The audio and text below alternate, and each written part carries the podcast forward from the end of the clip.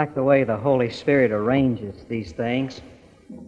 If you'll open your Bibles this morning to 1 Thessalonians chapter 4, we're going to read verses 13 through 18. Jamil and the choir had no idea that this morning I was beginning a series of sermons on the second coming of the Lord.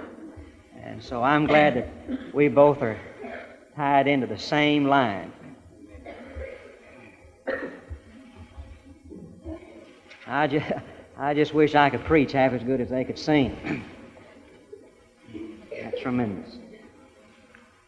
Every time I hear that, I kind of want to glance up. I, I thought I almost heard a trumpet there for just a minute. First Thessalonians chapter 4, beginning with verse 13 and reading through verses 18. But I would not have you to be ignorant, brethren, concerning them which are asleep, that ye sorrow not, even as others which have no hope. For if we believe that Jesus died and rose again, even so them also which sleep in Jesus will God bring with him. For this we say unto you by the word of the Lord, that we which are alive and remain unto the coming of the Lord shall not precede them which are asleep. For the Lord himself shall descend from heaven with a shout, with the voice of the archangel, and with the trump of God, and the dead in Christ shall rise first. Then we which are alive and remain shall be caught up together with them in the clouds to meet the Lord in the air, and so shall we ever be with the Lord. Wherefore, comfort and encourage one another with these words.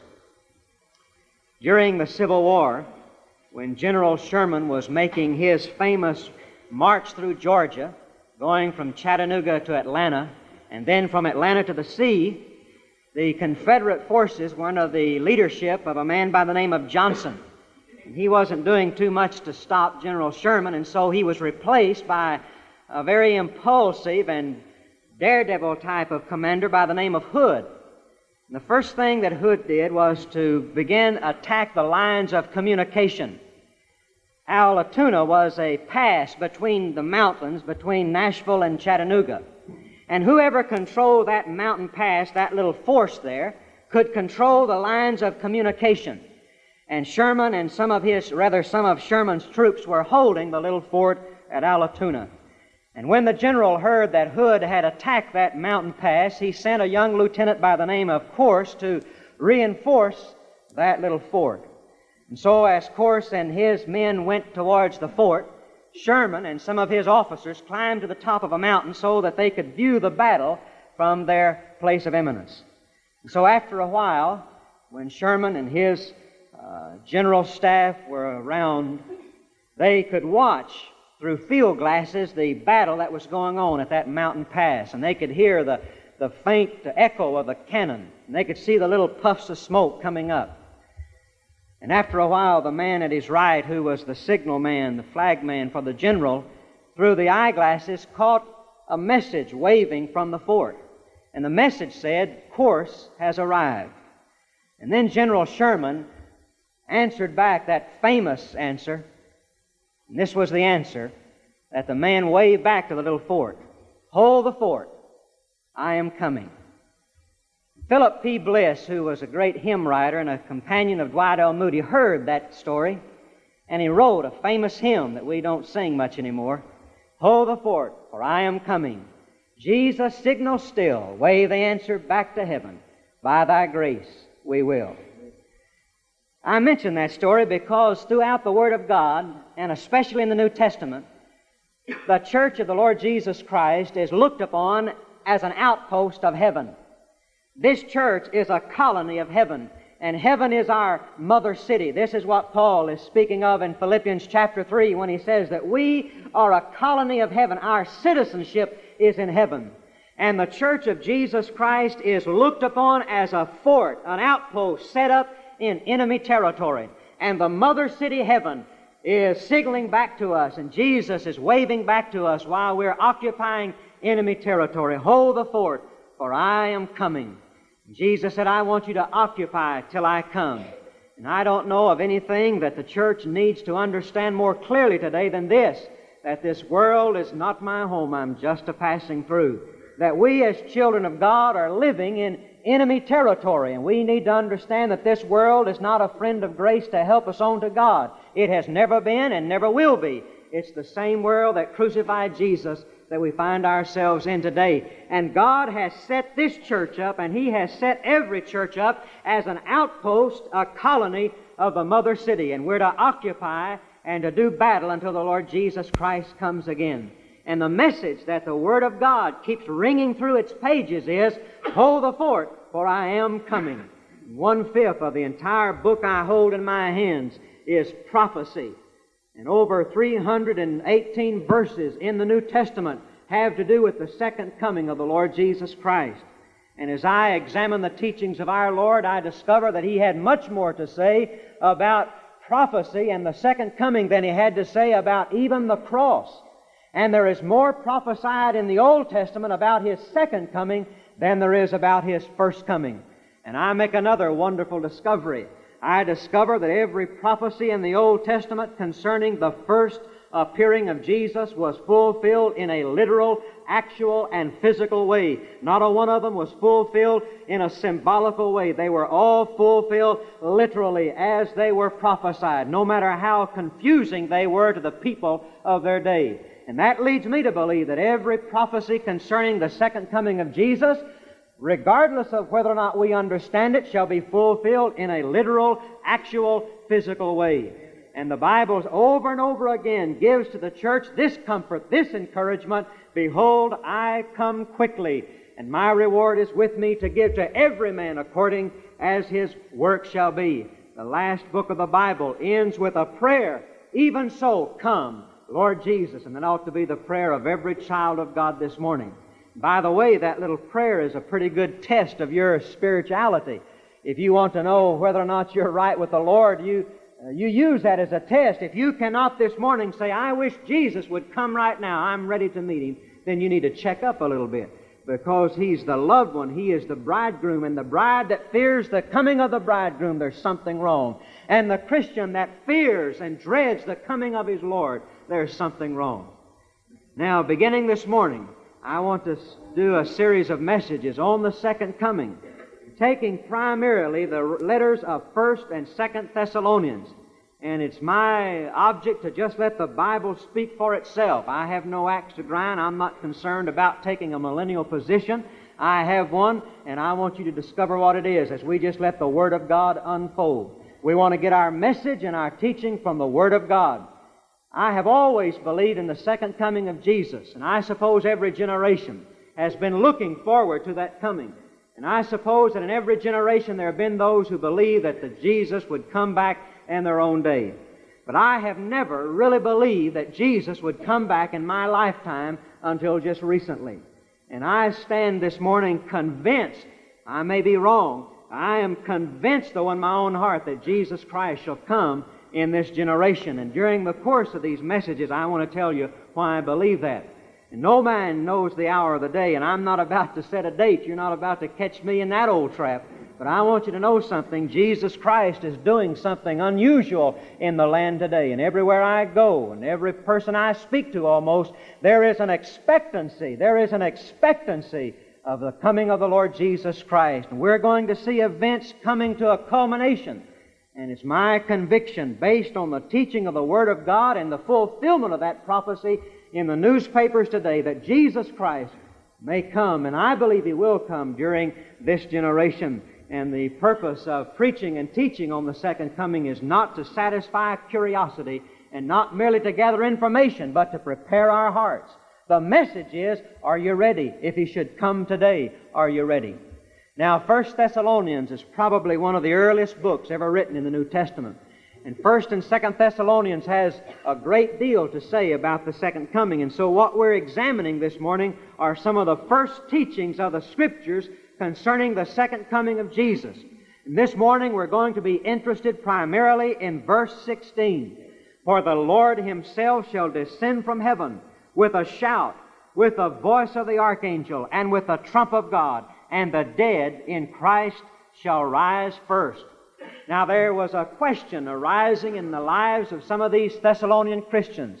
They believed the Lord Jesus was going to come back.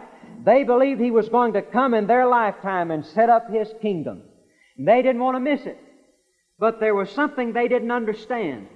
You see, these early Christians all believed that Jesus would return in their lifetime. They had no idea that this age would stretch out to its 2,000 years. They thought that Jesus would come back in their lifetime.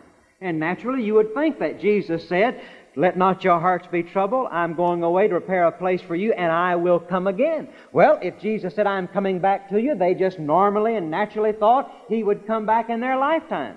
But something happened. Members of their church began to die. Christians began to die.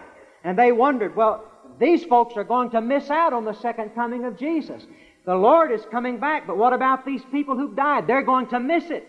And so they, they send their question to Paul. They say, Paul, uh, we believe the Lord's coming back. We believe the day of the Lord is near, but some of our folks have died. They're going to miss it. What's going to happen to them? And so Paul says, Don't worry about anything. I would not have you to be ignorant concerning them which are asleep. For they which have died, we who are alive and remain, have no advantage. That's what the word prevent. Your King James says, We shall not prevent them which are asleep. The word means we shall have no advantage over them. Here's what Paul is saying. Those people who are alive have no advantage over those people who are dead. Now, you would never believe that if it hadn't been in the Bible, would you? You think you've got an advantage this morning over people who've already died, don't you? But you don't. If they've died in the Lord, if they're asleep in Jesus, the Bible says you have no advantage over them. If anybody has the advantage, they have the advantage. And so Paul says, don't worry about those who fall asleep in Jesus, because when Jesus comes back, the dead in Christ are going to be raised first. Nobody who knows Jesus is going to miss out on the big show when it comes off. But in verse 16, he says something of great significance. Now, you know, he could have answered their question with just a few words. And the Bible never wastes words. God is eco- economical when it comes to words. And yet, in answering that simple one question, Paul gave us the fullest description found in the Word of God as to what is going to happen when Jesus comes.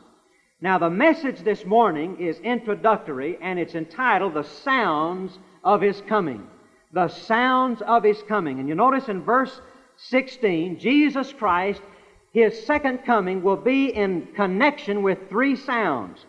The Greek construction of those prepositional phrases have the idea of this that when the coming of the Lord occurs, it's going to be vitally connected with these three sounds. These three sounds have a vital significance as to the coming of the Lord Jesus Christ. Let's read them.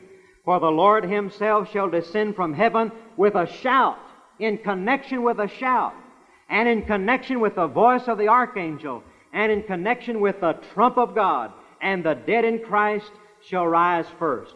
Now, these three significant sounds of the second coming of Jesus give us a preview of what the second coming of Christ is going to deal with we discover that when Jesus comes again, He's going to deal with three groups of people. He's going to deal with saints, He's going to deal with Satan and his angels, and He's going to deal with sinners. And each one of these sounds relates to one of these three groups of people that Jesus is going to deal with. He is coming with three sounds. And the first sound is the shout of victory. For the Lord Himself shall descend with a shout, with a shout. And that's an interesting word in the Greek language because it's a word used of a commanding officer when he calls for all of his troops to muster together. It is a shout of command, and it is a shout of authority, and it is a shout of sovereignty. When you read the New Testament, you'll discover that Jesus shouted a great many things and cried out a great many times. On the cross, he cried out seven times, and those were shouts of of agony and humiliation and suffering and sorrow.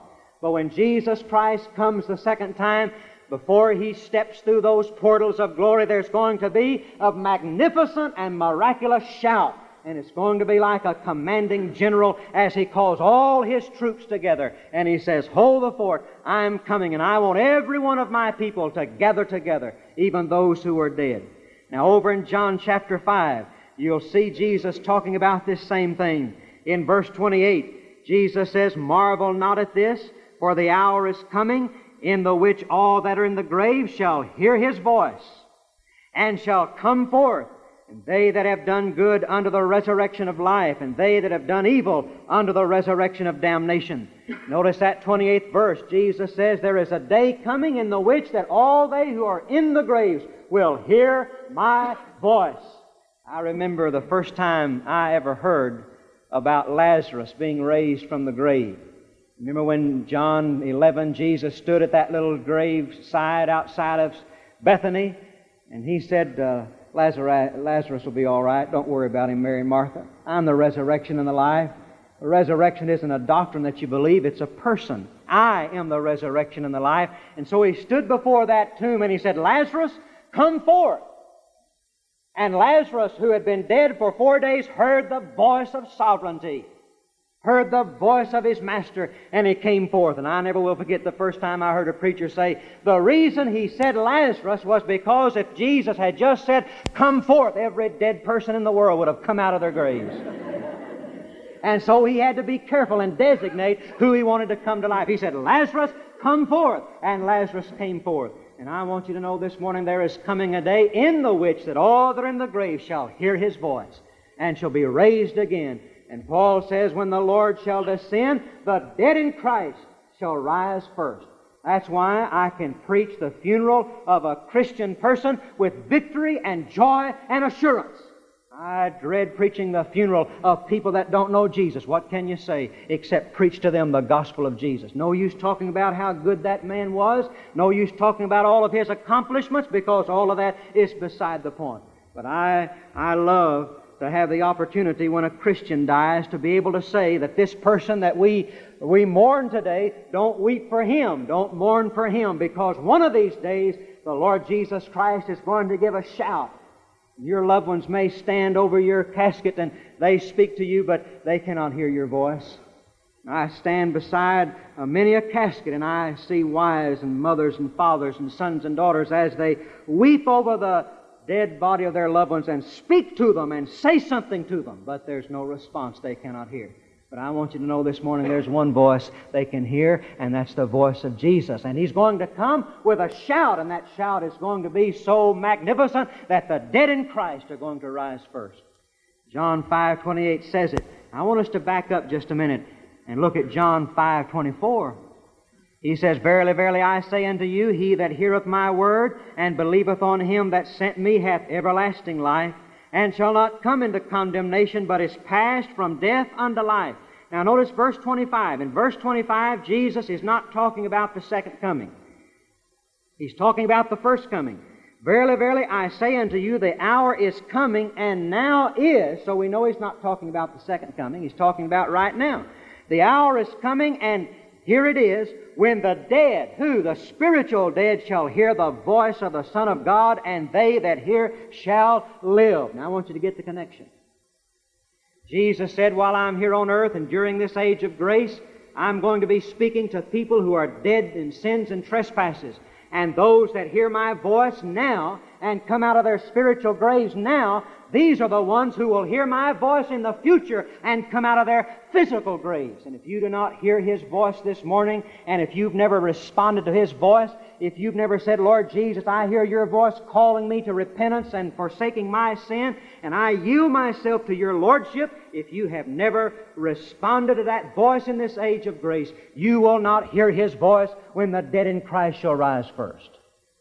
And so there are two shouts, there are two voices that Jesus gives to those he gives that voice to those of us who are dead in sins and says, If any man, if any man will open the door, I will come into him and bring him life. And then that day is coming after you have passed away and you've been dead and buried. That day is coming. If you heard my voice the first time and came out of your spiritual death, you will hear my shout the second time and come out of your physical death. And so the Lord Jesus Christ is coming with a shout of victory. You know the worst thing about being lost? The worst thing about being lost is not going to hell. The worst thing about being lost is missing it. Just missing everything God has for us. Just missing the big show when it comes off. Just missing the glory and the majesty and the magnificence of His second coming. That's the worst thing about being lost. Just missing it all. He's coming with a shout of victory. But also, He's coming with a signal to battle. Notice that next sound. He shall descend not only with a shout, but he shall descend with the voice of the archangel. Now, what does this mean? This is a signal to battle. I discovered something as I studied these passages. You know, we're always talking about the archangels. Did you know that the word archangel is found only twice in the Bible? It's found right here in 1 Thessalonians, and it's also found in Jude 9. Over in Jude 9, he says, Yet Michael the archangel, when contending with the devil, and so forth.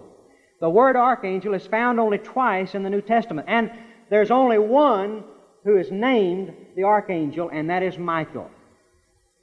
There is only one archangel named in the Word of God. That is Michael. Jude 9 and over in the book of Daniel. Now, when Jesus comes, there's going to be the voice of the archangel. Michael is going to give a voice. He's going to give a shout. Let's see what he's going to do. Let's look at Michael. You listen as I read from Daniel chapter 10. Daniel chapter 10, we have these words said about Michael the archangel. But the prince of the kingdom of Persia, that's the devil, withstood me one and twenty days. But lo, Michael, one of the chief princes, came to help me. All right? The prince of Persia is the devil. And Daniel said, When I was trying to serve the Lord, when I was trying to prophesy, the devil came and attacked me. But Michael, the chief prince, the archangel, he stood by me to help me. All right, over in Daniel chapter 12 and verse 1, listen to this prophecy. This is talking about what is found in Revelation chapter 12. And at that time shall Michael stand up, the great prince which standeth for the children of thy people. Michael stands for the children of God. All right, that's the first thing I want you to notice about Michael the archangel. Michael the archangel is the protector of the destiny of God's people. God has promised a certain destiny to all of us here this morning. And Michael is the archangel of God sent to protect that destiny and to keep the devil from robbing us of our destiny in the Lord Jesus Christ. Now, what is that destiny?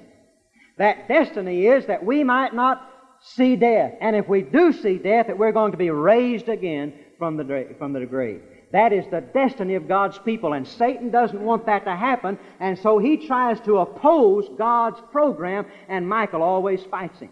Listen to Jude 9. That's a strange verse. A lot of people never understood that. You remember when Moses died, he had an unusual funeral. God buried Moses. Only two people knew where the body of Moses was Michael, the archangel, and the devil. Now listen to what Jude 9 says. Yet Michael, the archangel, when contending with the devil, he disputed about the body of Moses, durst not bring against him a railing accusation, but said, The Lord rebuke thee. All right, here's what happened. When Moses died, God buried Moses. And there came a day when Michael came to the body of Moses and wanted to borrow it. And the devil withstood him. now, the grave and death is the devil's domain. That's his territory. That's his kingdom, the kingdom of death. And here was Michael invading the devil's territory. Now, why, what did Michael want with the body of Moses? The Mount of Transfiguration. Moses had been dead for centuries, and yet on the Mount of Transfiguration, James and John and Peter saw two standing with Jesus. One was Moses, and the other was Elijah. And so Michael went to the grave of Moses and resurrected the body of Moses to make that transfiguration appearance. And when he did that, the devil withstood him because the devil doesn't want anybody being taken out of the grave. The destiny of God's people is to be freed from the grave, and Satan will always oppose that, and Michael is the protector of God's people, and he always withstands the devil. First thing about Michael the archangel is he is the protector of my destiny. The second thing about Michael the archangel, every time you see him, he's fighting with the devil. Every time you see Michael in the Bible, he's fighting with the devil. You read Revelation chapter 12, and you'll see it again. Michael is the avowed enemy of Satan. Now, here's what's going to happen. You see, the Bible says the Lord is going to come and He's going to say a voice, a word, a give a shout, and the dead in Christ are going to rise, and we're going to ascend and meet the Lord in the air. Meet the Lord in the air. Now, listen. There are two Greek words translated air in the New Testament. One means, has to do with that upper, clear, clean atmosphere.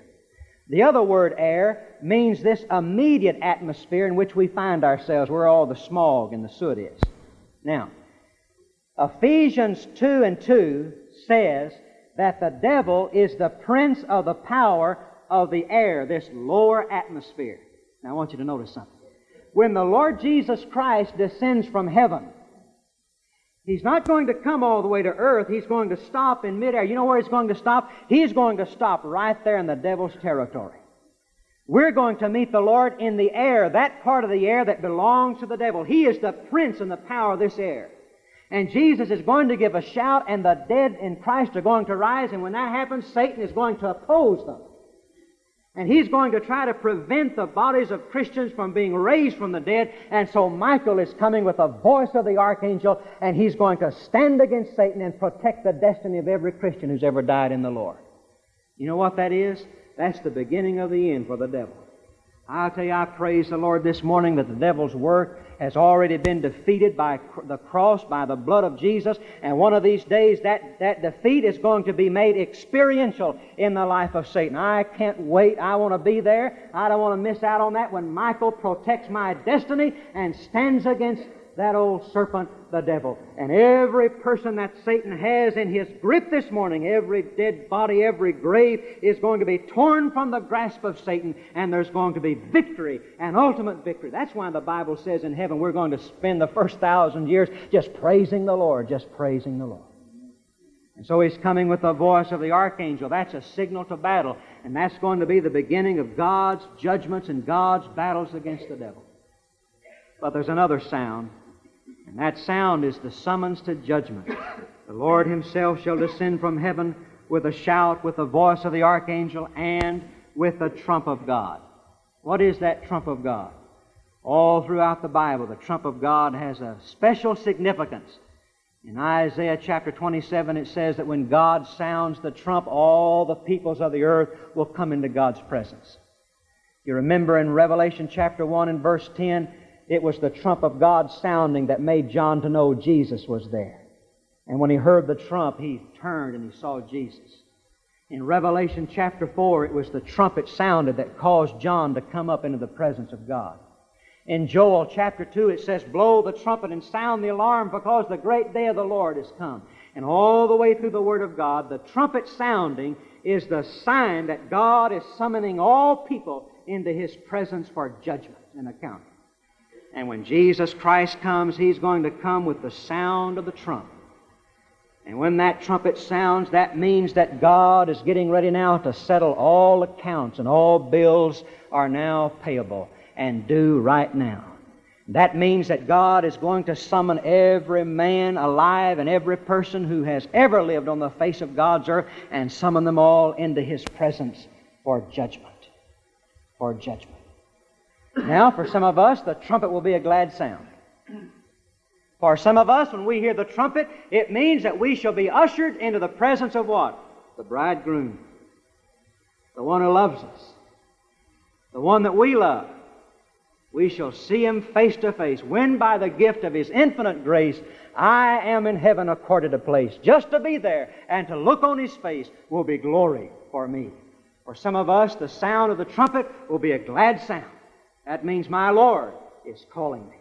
And that means that I'm going to leave all of these hindrances of the flesh and all of these troubles and sorrows and weaknesses behind, and I'm going to be caught up to meet my Lord face to face. That's going to be a glad sound. But for many of us, the trumpet is going to be a sound of horror and terror because it means you're finally going to look into the face of the one that you have rejected and spurned and hated the sounds of His coming. The sounds of His coming. And the Bible says He's coming soon. And all the signs and all the evidences and all the fulfilled prophecies point that Jesus Christ is coming, and that right soon.